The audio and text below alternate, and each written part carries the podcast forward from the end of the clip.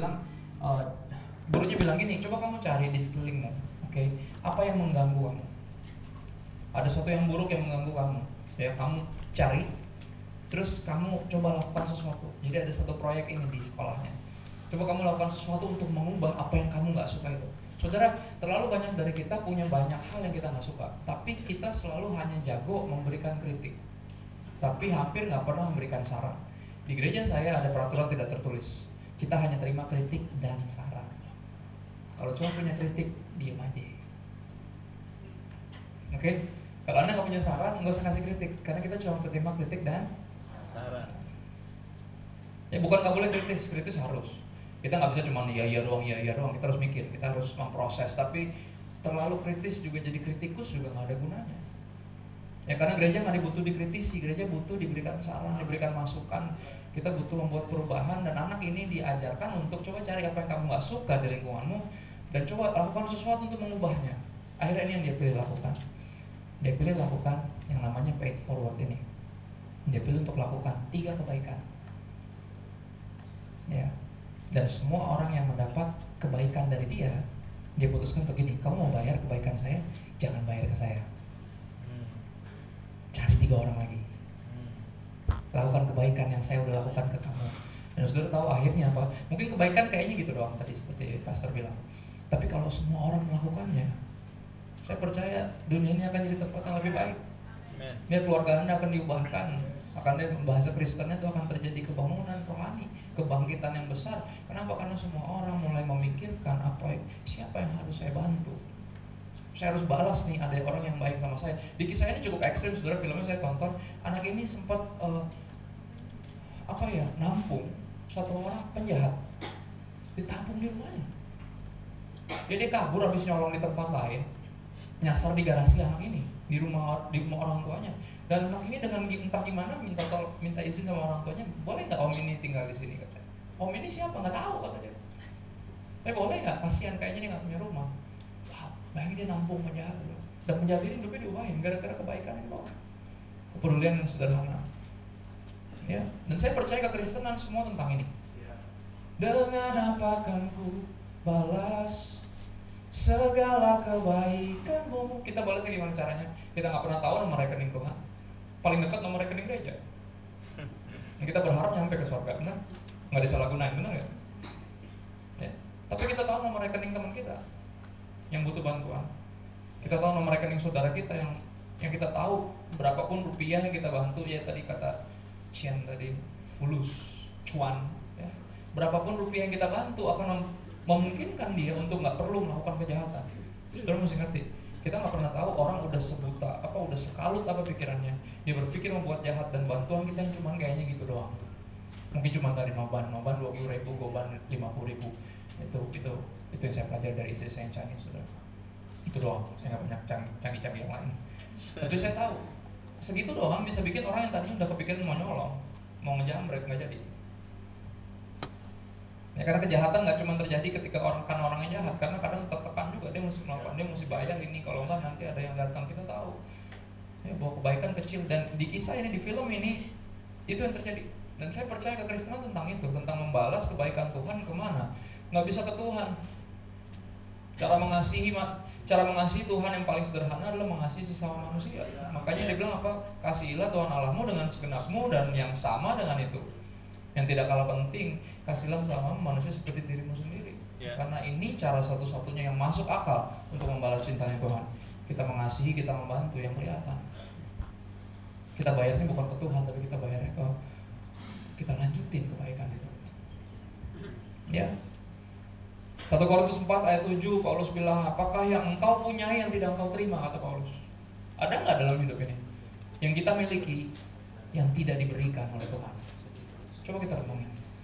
Dari di ayat yang sama Paulus bilang apa? Kalau engkau sadar bahwa semua ini engkau terima, apa yang bisa kau sombongkan?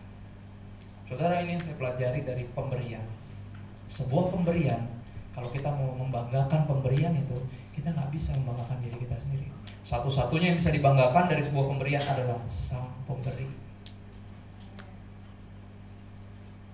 Ya orang lupa diri ketika dia lupa bahwa semuanya dari Tuhan.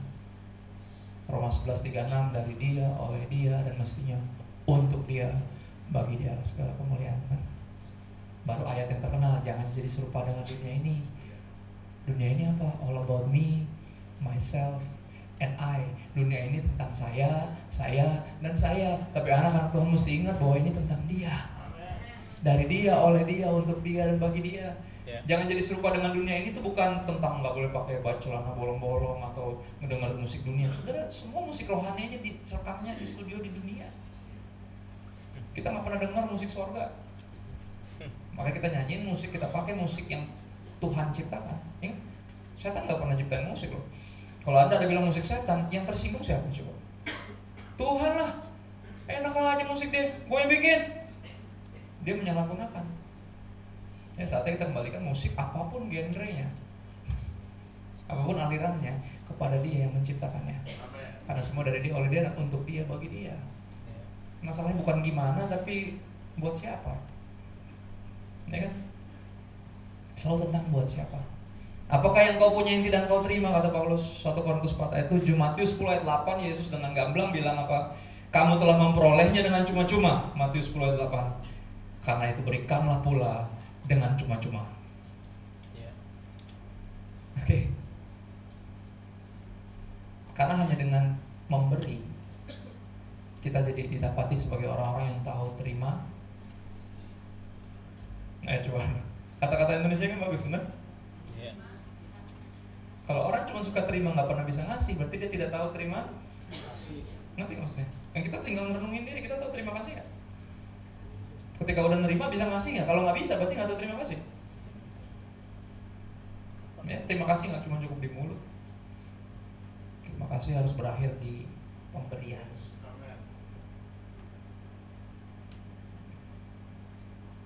Paling nggak ada tiga T saudara yang yang Tuhan berikan kepada kita ada tiga T saudara ingat kata-kata ini yang pertama time waktu waktu yang Tuhan berikan kepada kita.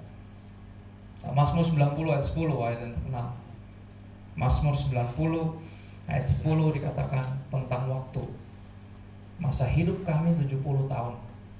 Dan jika kami kuat 80 tahun.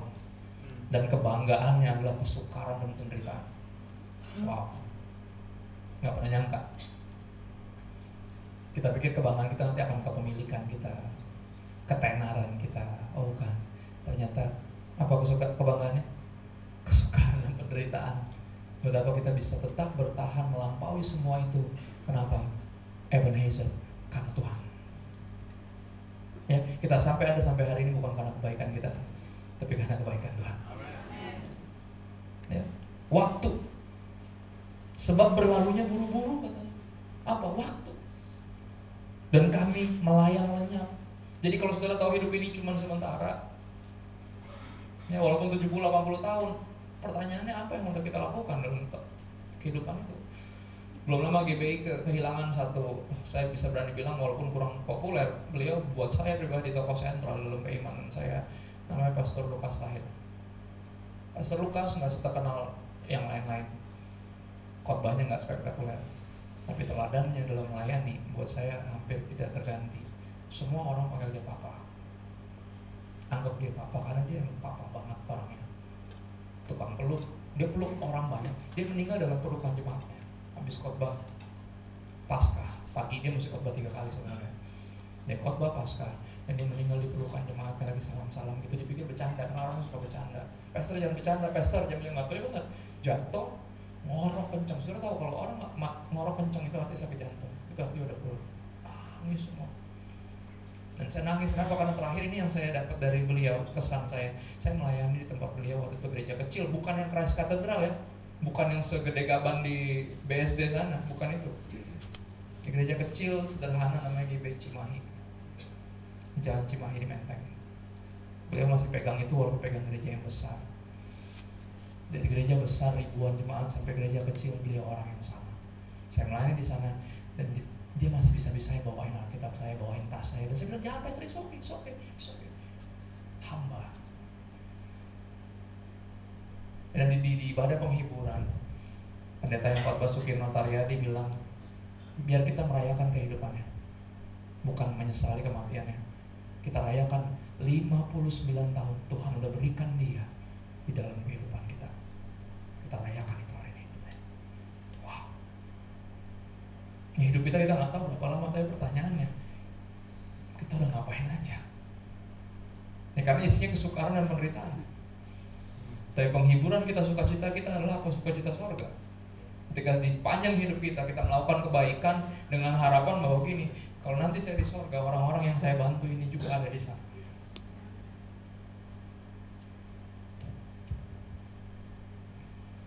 Ya, itu T yang pertama, ada tiga T. Saudara pertama time, waktu. Tuhan yang berikan. Dan saya berdoa biar kita nggak menyia-nyiakan. Saya selalu bilang sama orang yang menunda-nunda pertobatan, saya bilang gini, Tuhan memang di pihak kita. Tapi waktu tidak di pihak kita.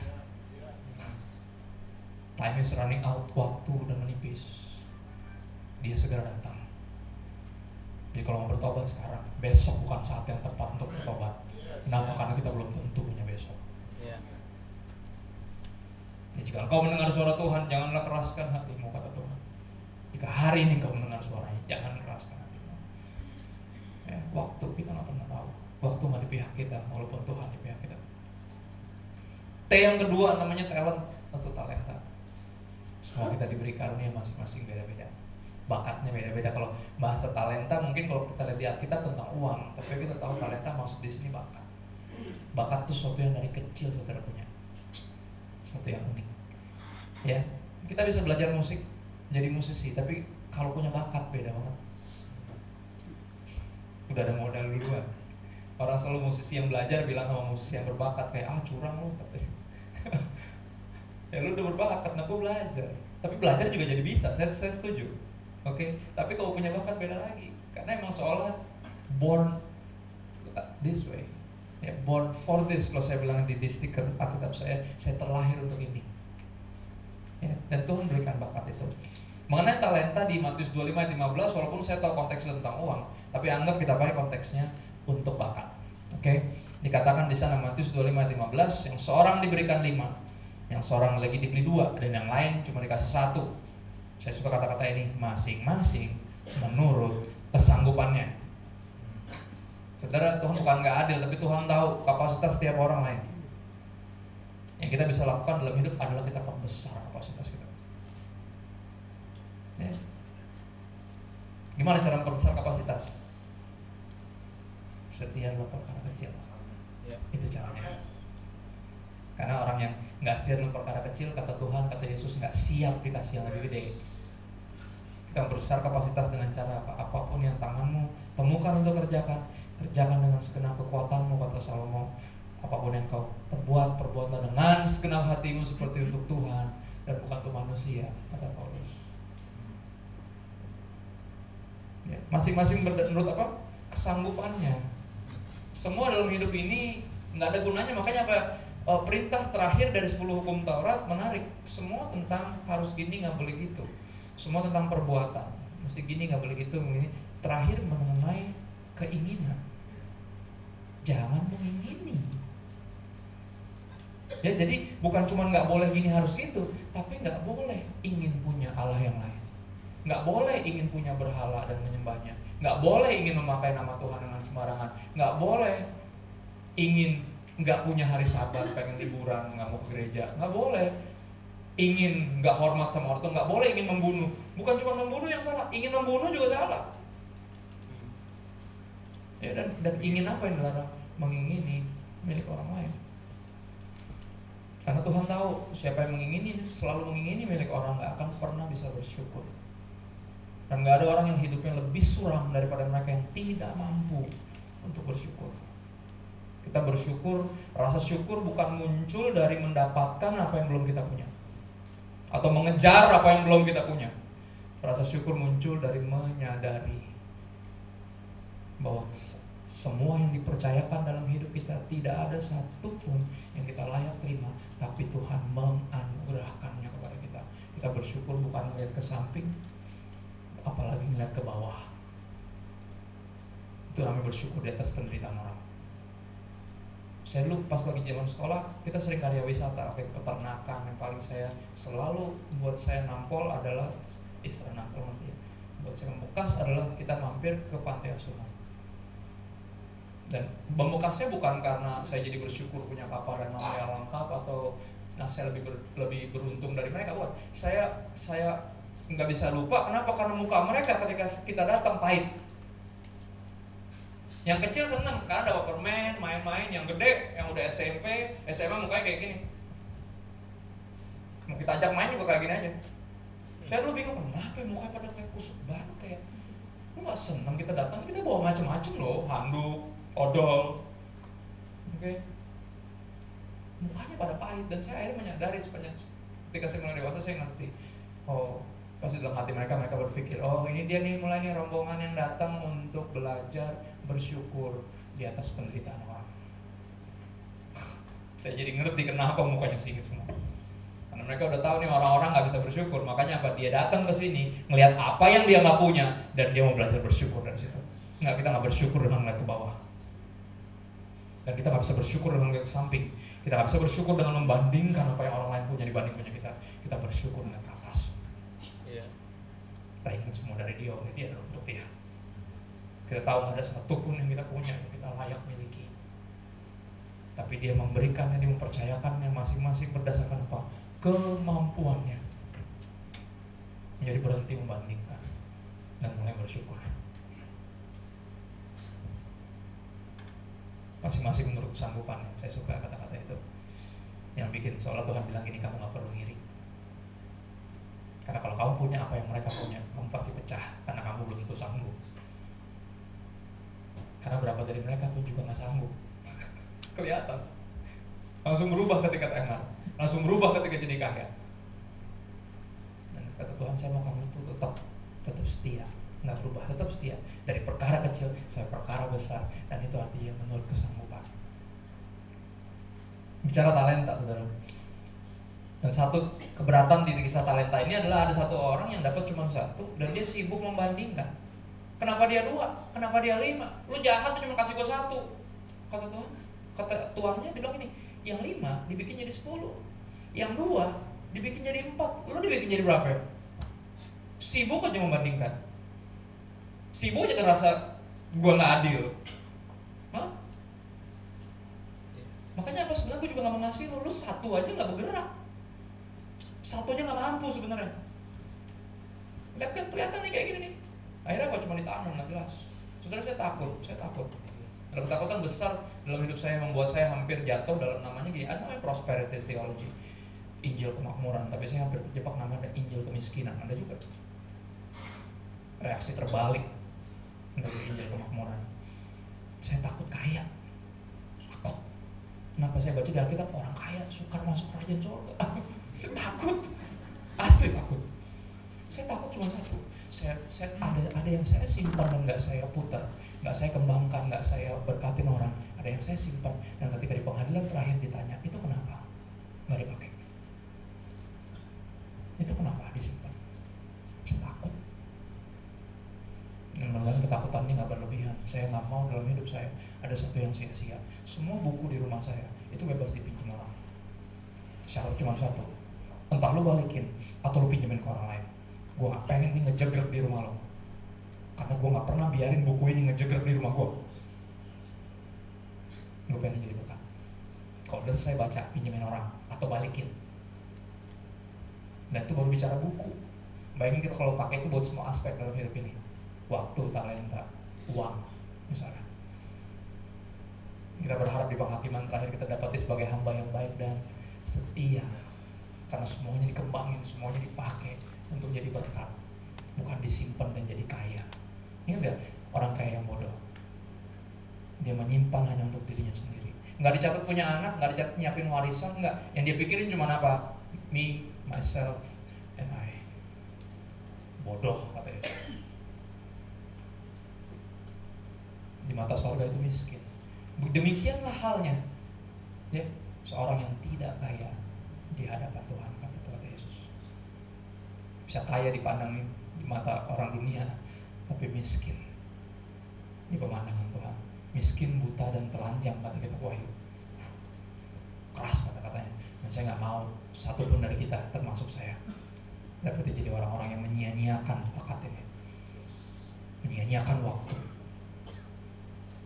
Satu lagi saudara dan ini agak tricky karena kita akan berpikir ah ini bukan dari Tuhan ini kan kerja keras saya. 3 T, oke yang pertama time, yang kedua talent, ketiga treasure, harta. Nah yang ini agak tricky nih, karena kita pikir, eh enak aja gue kerja nih, ini kerja, pikir mana ada diam-diam lihat tuh burung yang tidak bekerja diberi makan. Ayat itu bukan buat pengangguran. Ayat itu tentang jangan khawatir. Ya, artinya apa? Kerja aja. Bagian Tuhan berkati kamu, bagian kamu kerja. Yes. Yeah. Ada orang nganggur pakai hati itu gila gak? Emang kalau yang Kristen-Kristen ahli Taurat nih gesrek semua saudara. Dia punya ayat-ayat untuk membenarkan kesalahannya. Kenapa? Karena barang saya mencari pasti mendapat. Kalau saudara baca Alkitab nyari pembenar, pembenaran pasti ketemu. Tapi pembenaran akan selamanya membuat kita dalam kubangan dosa. Hanya kebenaran yang mampu memerdekakan kita. Apa yang kita cari ketika kita baca? Pembenaran atau kebenaran? Karena kalau cari pembenaran ada aja. Makanya ada gereja yang memberkati pernikahan sesama jenis. Ada gereja khusus LGBT di Amerika.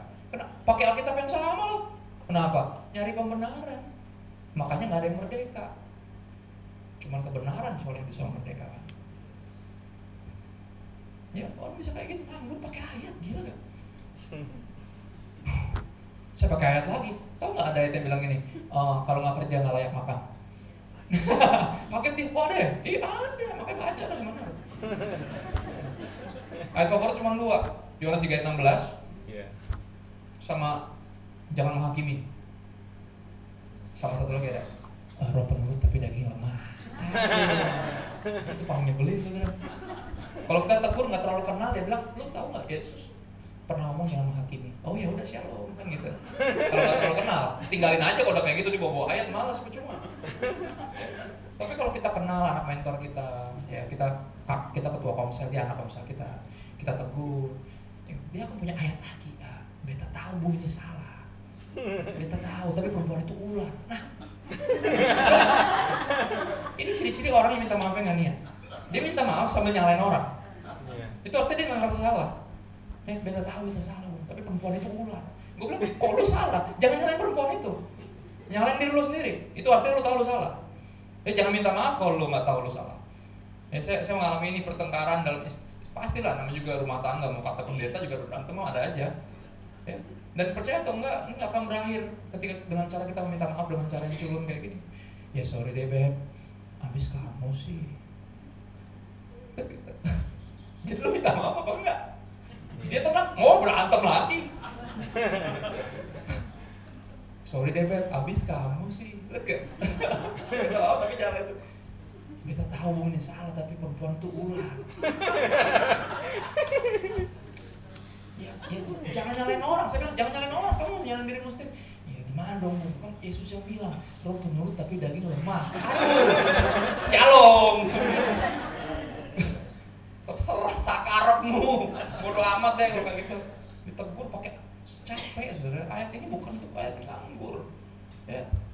Saya tahu rasanya sedikit banyak hasil kita harta kita di bumi ini treasures adalah hasil dari jerih lelah kita sendiri. Tapi Alkitab jelas bilang Amsal 10 ayat 22 ada satu ayat yang kontroversial menurut saya pertama kali saya baca mengubah cara pandangan saya tentang kepemilikan khususnya harta dia bilang gini Berkat Tuhanlah yang menjadikan kaya.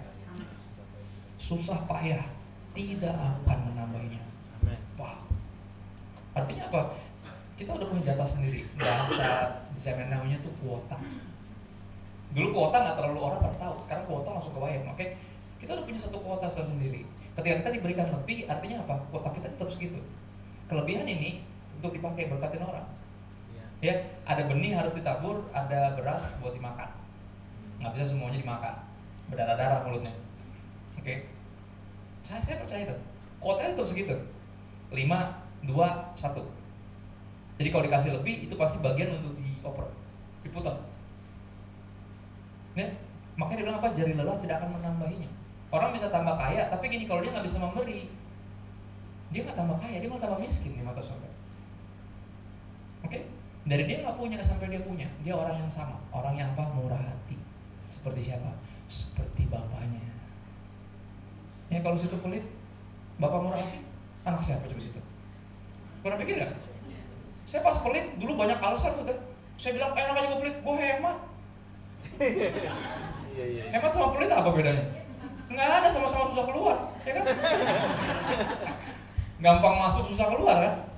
Saya dulu pikir saya nggak pelit saya emang saya kalau mau bantu tuh pikir-pikir dulu. Doa. saya ngeliat dulu nih orang layak nggak? Udah kayak orang mau ngasih pinjaman tuh nggak? Ya kan? itu gajinya di mana? Rumahnya di mana? Ya kan? kayak orang mau pin kata tuh kok lu kayak tukang kredit dah dengan alasan apa? Saya berhikmat mamam tuh berhikmat. Saudara jangan pakai alasan berhikmat untuk jadi pelit. Asli. Ya gini sampai sekarang sampai detik ini sejarah mencatat nggak pernah ada orang jadi miskin karena terlalu banyak memberi. Ya. nggak pernah ada. Kenapa ayat firman Tuhan bilang apa? Terlebih berkat memberi dari memberi. Makanya apa? Dibilang apa? Berkat Tuhan yang menjadikan kaya. Jadi Allah nggak akan menambahinya. Kenapa? Karena kenapa kita nggak akan nggak akan jadi bertambah kaya dalam tanda kutip? Kenapa? Karena kita punya konsep yang Kristen ini dari Tuhan. Oke walaupun karena kerja keras saya tapi kerja keras saya pun anugerah dari Tuhan juga. Saya bisa nafas karena dia saya punya talenta dari dia saya dikasih dibuka pintu kesempatan oleh dia dia yang membuka nggak ada yang bisa tutup. Kalau dia tutup siapa bisa buka? Nggak ada.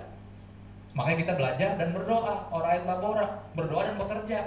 Kenapa? Karena kita tahu bekerja doang nggak akan cukup. Dan berdoa aja juga nggak akan cukup benar tanggung jawab kita. Biar Tuhan lakukan bagiannya kita lakukan bagian kita. Dan orang yang punya prinsip akitabiah ini harus diimbangi dengan prinsip akitabiah yang satu. Terlebih berkat memberi dari menerima. Menarik loh. Paulus ngomong itu kata-kata Yesus. Saya saking pelitnya sampai saya kulik nih Yesus kapan ngomong kayak gini? Fitnah nih Paulus nih. Saya cari dari Matius sampai Yohanes. Yesus nggak pernah ngomong terlebih berkat memberi dari menerima sampai bilang nih orang kayak dapat di sorga tingkat ketiga nih. Karena Yesus nggak pernah ngomong gini. Tapi saya tahu Yesus nggak ngomong gini kenapa? Karena dia menghidupinya. Seorang anak lahir untuk kita. Seorang putra diberikan untuk kita. Seluruh hidup Yesus adalah pemberian. Karena dia itu anugerah terbesar yang sorga bisa kasih untuk manusia. Dia nggak perlu ngomong kayak gitu dia menghidupinya dia dia lakukan semuanya. Sudah berarti dia datang buat kita. Hidup sempurna ganti hidup kita yang berantakan dan mati sebagai tumbal menggantikan kita. Dia bangkit mengajak kita naik ke sorga siapin tempat buat kita. Lihat semua yang dia bikin buat kita. Nah kita contoh ini kita percaya ayat ini. Walaupun ini nggak nyambung sama prinsip ekonomi benar? Tapi kita harus belajar percaya bahwa jalannya Tuhan di atas jalan-jalan kita. Kalau emang dia bilang pergi berkat memberi, kita memberi.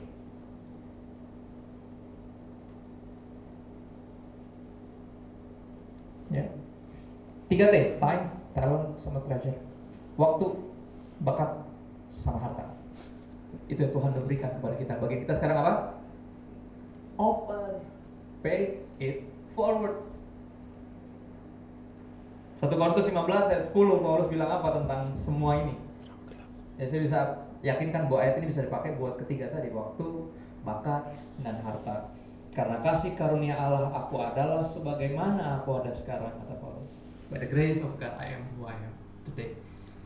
Dan kasih karunia yang dianugerahkannya kepadaku tidak sia-sia. Kenapa? Karena saya oper. Ya. Sebaliknya aku telah bekerja lebih keras daripada mereka semua, tapi bukannya aku melainkan kasih karunia Allah yang menyertai aku. Dia bilang pas semua kecakapan saya di bumi dalam pekerjaan, dalam apa pun kerohanian, pelayanan, semuanya karunia yang lebih besar lagi dia kasihkan buat saya. Semakin saya melayani, semakin saya mutang. Itu maksudnya. Satu hamba Tuhan yang saya kagum dari aliran reform namanya John Piper. Di bukunya Brothers We Are Not Professionals. Dia bilang apa? Semakin kita melayani, semakin kita mutang. Karena kemampuan untuk melayani juga dari surga jangan pernah berpikir bisa memiutangi Tuhan hmm. itu ayat cuma ungkapan doang dari Salomo. Buat orang-orang pelit. Itu. Sampai mesti bilang gitu coba lo bantuin orang. Jangan-jangan lo bantu malaikat. Gitu sampai digituin saking pelitnya. Orang tahu terima kasih gak usah digitu-gituin sih aduh gue mau bantu. Gembel lah tapi dia Yesus lagi. Di mana kamu pas saya kelaparan miskin telanjang sakit di penjara dia takut ayat itu saudara Nah aliran percayaan udah kayak yang agama seberang. Tuhan pura-pura jadi manusia, cuma buat ngetes doang kayak acara-acara yang bayaran tuh kayak kalau bantu orang dikasih duit tuh, yang gitu. Emang Tuhan seiseng itu? Ih, jijai banget kalau Tuhan seiseng itu. Enggak, dia sebaik itu. Semua kita kita punya dikasih sebenarnya. Dia memberikan dirinya sehingga kita terinspirasi untuk memberikan diri kita buat orang-orang lain. Ya Paulus bilang apa? Kasih karunia dan anugerah kan nggak sia-sia. Apa yang sia-sia? Kalau cuma diterima tapi nggak dikasih, itu yang sia-sia. Cuma disimpan itu yang sia-sia. Ya, perumpamaan yang baik tentang laut mati, saudara-saudara tahu laut mati? Ya. Yang kalau saudara berenang nggak bisa ke dalam malah ngambang, ya. ya, nggak bisa masuk lebih dalam karena di atas atas, di permukaan terus kadar garamnya tinggi, saudara. Mau tahu nggak? Perbedaan danau Galilea dan laut mati itu apa? Ya, dua-duanya persamaannya dua-duanya sama mendapat air dari sungai Yordan. Dua-duanya dapat air aliran air yang sama sumber. Mereka dapat artinya diberikan. Tapi nyangkut yang satu nyangkut yang satu dialirkan ya. Danau Galilea meneruskan air yang didapatnya ke sungai-sungai lain di Palestina dan Yordania. Efeknya apa buat danau Galilea? Ya danau ini apa? Banyak kehidupan flora dan fauna. Karena dia mengalirkan. Malah hidup lucu ya. Segar hidupnya nggak cuma sibuk ngumpulin doang tapi juga membagi dan menyadari ketika memberi kita merasakan isi hati Tuhan. Terlebih berkat memberi dari menerima. Ingat ketika kita dapat sesuatu coba deh dan kita memberikan rasanya sukacitanya lain. Kayak apa? Kita bisa dapat segala sesuatu yang berharga tapi ketika kita bisa memberikan mungkin pemberian kita cuma segitu. Tapi ada sukacita yang sangat berbeda. Kenapa? Karena we were born for this. Kita terlahir makanya ketika saudara bantuin kasih sedekah nolongin siapa ada rasa yang suka cita yang lain. Daripada cuma ketika dapat undian atau benar? Benar gak atau saya doang yang rasain kayak gitu? Benar gak di jiwa ini ada sama kayak perasaan kayak saya emang diciptain buat ini. Ya kenapa? Karena kita anaknya kalau bapak murah hati berarti kita punya bakat murah hati. Tapi jarang dipakai.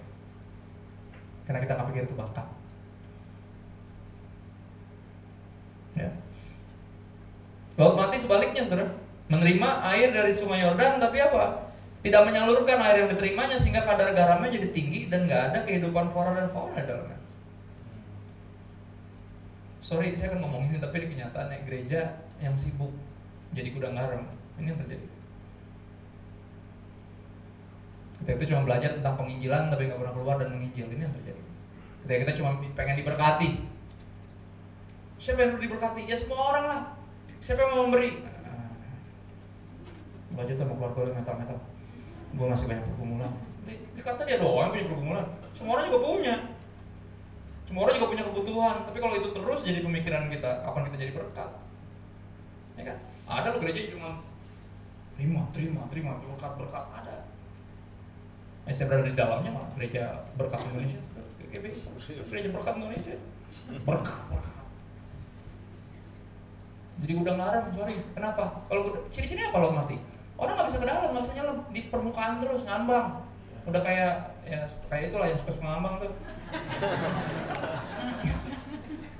Nggak bisa masuk kenapa?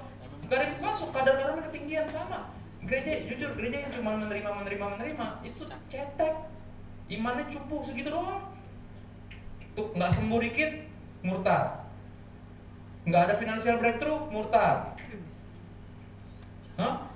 diperku, di, dianiaya gara-gara ikut Yesus murtad. Diputusin pacar murtad. Terlalu gampang murtad. Asli. Kenapa kan di permukaan nggak bisa masuk? Dan saya nggak mau gereja mana pun termasuk gereja saya sendiri jadi gudang garam jadi laut mati.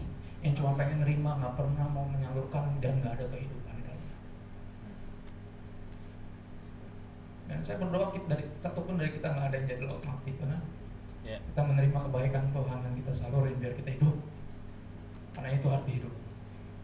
Albert Einstein ngomong gini, hidup yang berguna adalah hidup yang tidak dihidupi untuk diri sendiri. Nah ternyata saya sedikit di Kristen. Oh, ya pasti dapat dari mana? 2 Korintus 5:15 dan Kristus telah mati untuk semua orang biar mereka yang hidup tidak lagi hidup untuk dirinya sendiri, Benar? Ayat bilang gitu kan? Jadi hidup yang sia-sia adalah hidup yang apa? Yang dihidupi untuk diri sendiri. Hidup yang berguna adalah hidup yang dihidupi bukan untuk diri sendiri. Bukan cuma sibuk diberkati, tapi sibuk jadi berkat. Itu hidup yang benar-benar hidup. Hidup benar-benar hidup. Ya. Ya ada tiga hal nanti akan saudara pelajari dalam satu bulan ini tentunya akan ada detailingnya hal yang kita yang kita gitu yang harus kita berikan buat orang yang bisa kita berikan buat orang selain tiga T tadi. Ya, yang pertama doa. Ya, doa terindah. Saudara, yang tadi Yesus bilang kamu telah memperolehnya dengan cuma-cuma karena itu berikanlah dengan cuma-cuma.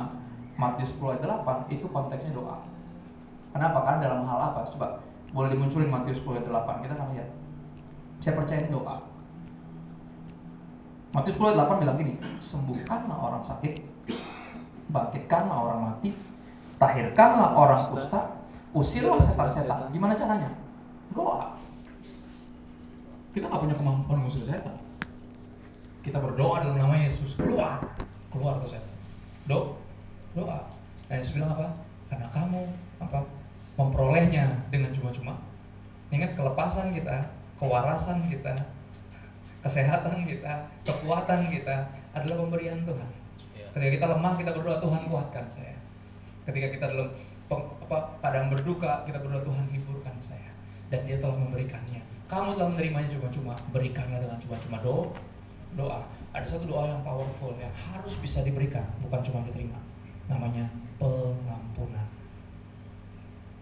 Kalau ada satu doa yang paling powerful yang mengubah hidup saya, itu doa Yesus di kayu salib dia berdoa, dia berdoa gini Bapak ampuni mereka.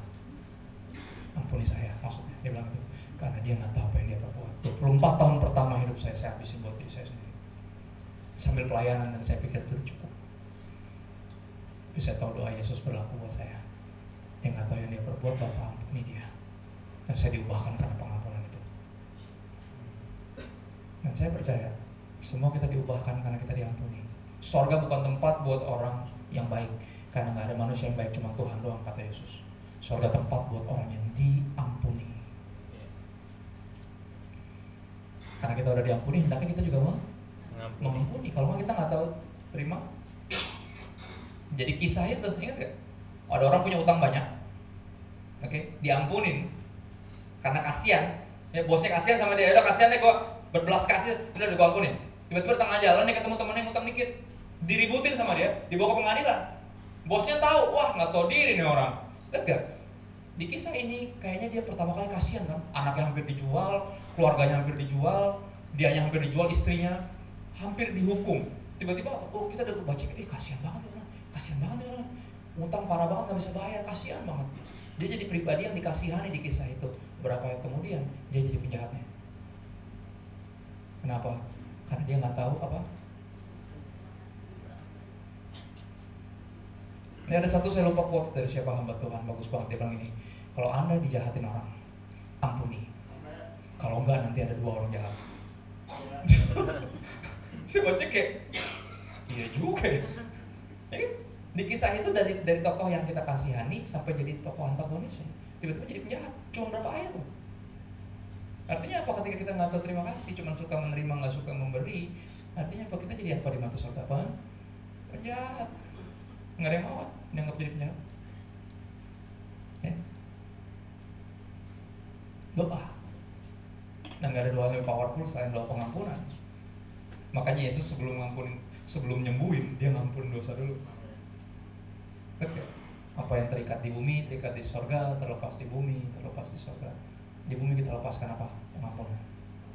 Ketika kita mengampuni, yang lepas bukan orang itu, yang merdeka itu kita. Oh ya. Dan saya berdoa kita oper. Kita berdoa juga buat orang lain. Kenapa? Karena Yesus lebih dulu berdoa buat kita. Yohanes 17, saudara kita punya Tuhan yang tiada tandingan. Umumnya umat berdoa ke Tuhan, tapi Tuhan kita berdoa buat kita. Ya. Saudara kita, saya bisa berdiri, siapa pun kita bisa berdiri hari ini karena Yesus berdoa buat kita. Ingat, kenapa kenapa Yudas bunuh diri dan Petrus enggak? Karena Tuhan udah bilang sama Petrus, kamu akan nyangkal saya. Tapi tenang, saya udah berdoa buat kamu. Ya. Sehingga nanti ketika kamu insaf, kuatkan saudara-saudaramu. Kita ini hasil doa dari Yesus. Anda bukan hanya hasil doa dari orang tuamu. Itu satu hal. Tapi kita hasil doa dari Tuhan kita. Tuhan kita berdoa buat kita. Apa yang menghalang kita dari berdoa buat orang lain? Apa? Sampai detik ini, kalau saya penginjilan mungkin ada yang nolak. Tapi kalau saya minta doain orang, nggak pernah ada yang nolak. Belum ada yang pernah nolak. Makanya pas saya ketika saya kesempatan di Grab, di di ojek online, di mobil berapa jam, saya saya biasa ngobrol tentang masalah hidup kan itu yang paling nyambung. Ya, saya nggak punya waktu untuk menginjil biasa di ujung dari udah nyampe saya bilang saya pak saya berdoa berdoa nggak buat bapak. Dan sampai detik ini belum pernah ada yang menolak saya berdoakan dia. Karena apa? Mereka bingung. Hari ini di tengah dunia yang makin egois masih ada orang yang mau doain saya berikan kayaknya gitu doang. Tapi hasilnya itu banget. Saya berdoa one day nih orang yang saya doain bisa jadi mungkin tinggal dekat sini atau ke gereja di sini. Biar saya yang menabur orang lain yang menyerang ntar orang lain lagi yang menuai tapi Tuhan yang beri pertumbuhan. Bagian kita kan nabur bagian kita kan nyerang yang kedua yang bisa dioper saudara selain doa adalah kasih namanya aja udah kak. Emang dirancang bukan hanya untuk diterima tapi untuk di kasih. Namanya kasih. Kasih dah gitu. Ya.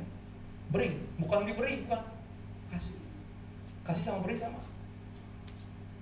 Ya. tapi beda. Gue beri juga nih orang. Kata-kata itu. Kita terlalu sering pakai yang itu. Nggak coba belajar. Kasih Inilah perintahku Yohanes 15 ayat 12 yaitu supaya kamu saling mengasihi seperti aku telah mengasihi kamu. Ini perintah loh, bukan saran. perintah loh ini. Dan kalau kita kalau kita ngelawan berarti kita di, di, didapati melawan Tuhan ya. Yesus yang ngomong loh. Kasihlah, saling mengasihilah kata Yesus. Seperti aku telah mengasihi kamu. Yoh- 1 Yohanes 4 ayat 19 kita mengasihi karena Allah lebih dahulu mengasihi kita.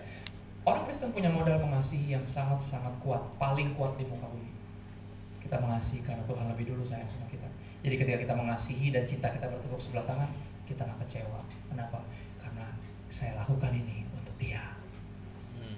Kalau kamu nggak diuntungkan, ya udah. Ini ucapan terima kasih saya kepada Tuhan. Karena ini saya telah terima dan saya kasihkan, saya mau dapati jadi orang yang tak terima.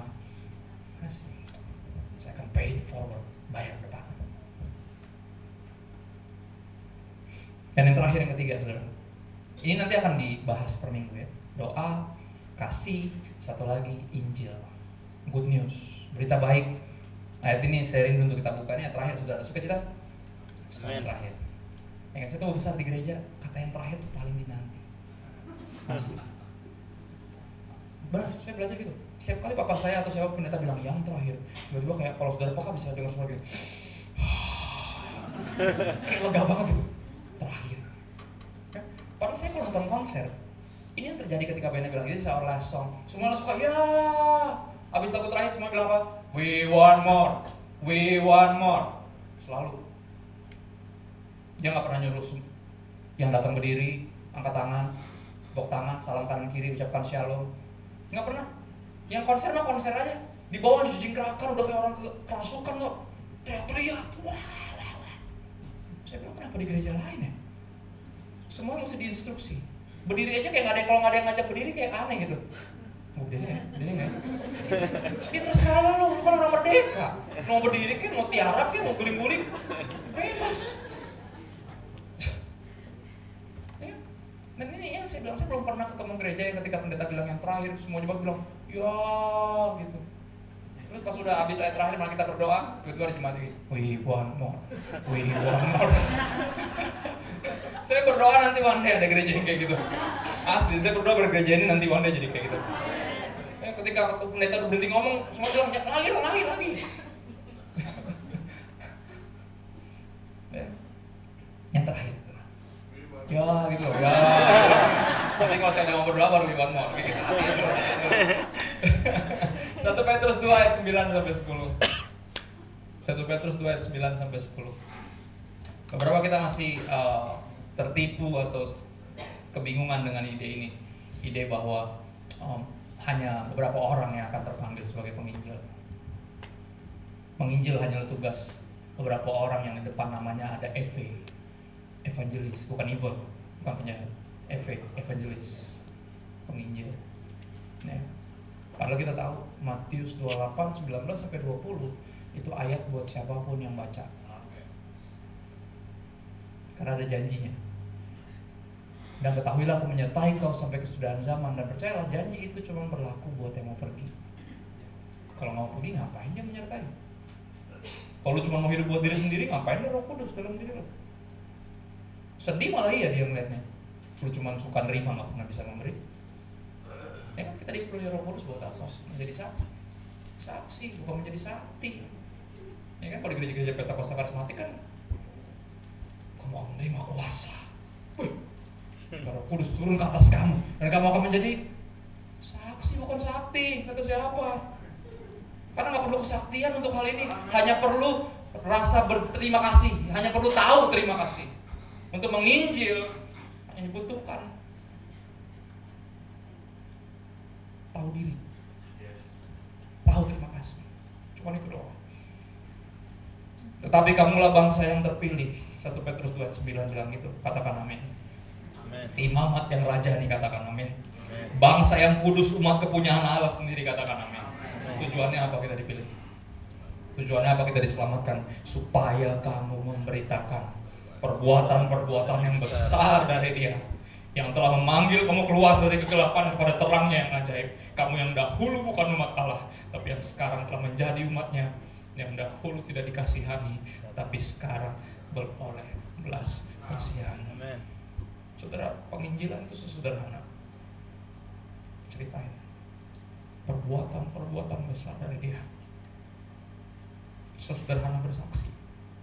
Dan nggak dibutuhkan banyak pelatihan untuk ini. Cuman dibutuhkan hati yang tahu terima kasih.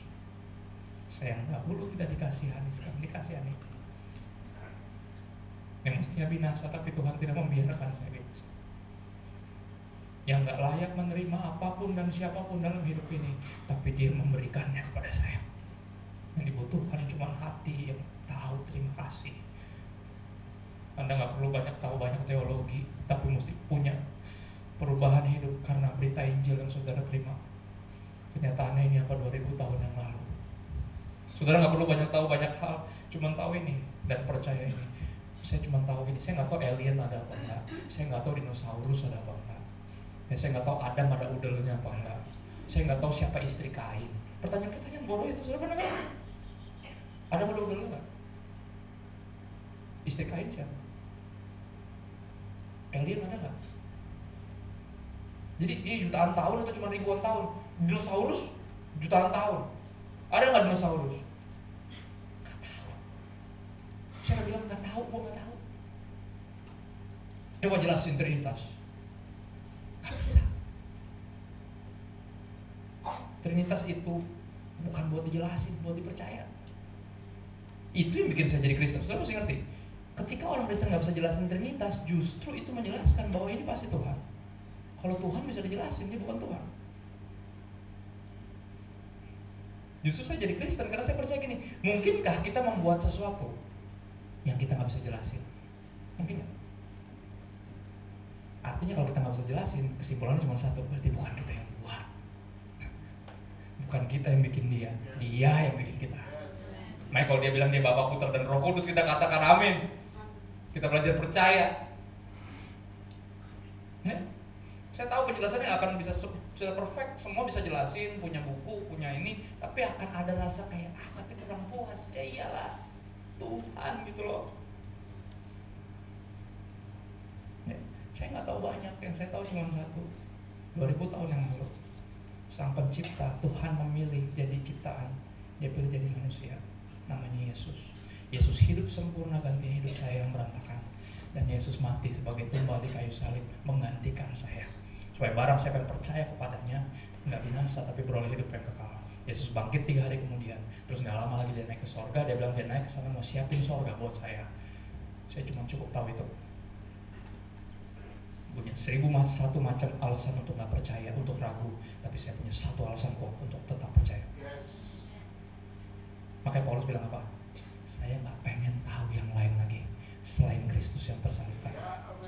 Dia pintar, dia tahu banyak. Dia ahli Taurat, dia Saduki, dia Farisi. Tapi dia bilang apa? Nggak terlalu penting. Yang saya tahu cuma apa? Tuhan terlalu sayang sama saya. Dan cinta yang dia berikan adalah bagian saya untuk memberikannya ke orang lain. Karena dengan demikian saya dapat sebagai orang yang tahu terima kasih. Saya berdoa biar seri ini, bulan ini memberkati Anda. Ya, pay it forward. Kebaikan kecil, efek yang besar. Pengorbanan Kristus di kayu salib kayaknya cuma gitu doang. Tapi kita tahu efek yang besar. Sampai hari ini masih ada yang terus diubahkan karena kematiannya. Karena pengorbanannya. Artinya apa nggak kecil. Walaupun di tempat terpencil, yang kecil di Yerusalem yang sekarang daerah konflik nggak terlalu penting. Kenapa? Karena kebaikan yang sederhana ini. Pengorbanan yang gila itu masih terus mengubahkan hidup orang sampai hari ini. Terus mengubah penjahat jadi hamba Tuhan. Terus mengubah orang-orang yang terikat dilepaskan, menyembuhkan orang-orang sakit, membangkitkan orang mati, masih Injil, masih kekuatan Allah yang menyelamatkan. And pay it forward. Lakukan kebaikan itu. Apa yang kau terima dengan cuma-cuma, berikan dengan cuma-cuma. Ya. Ya kita berdoa sebentar. Keluarga bersyukur buat hari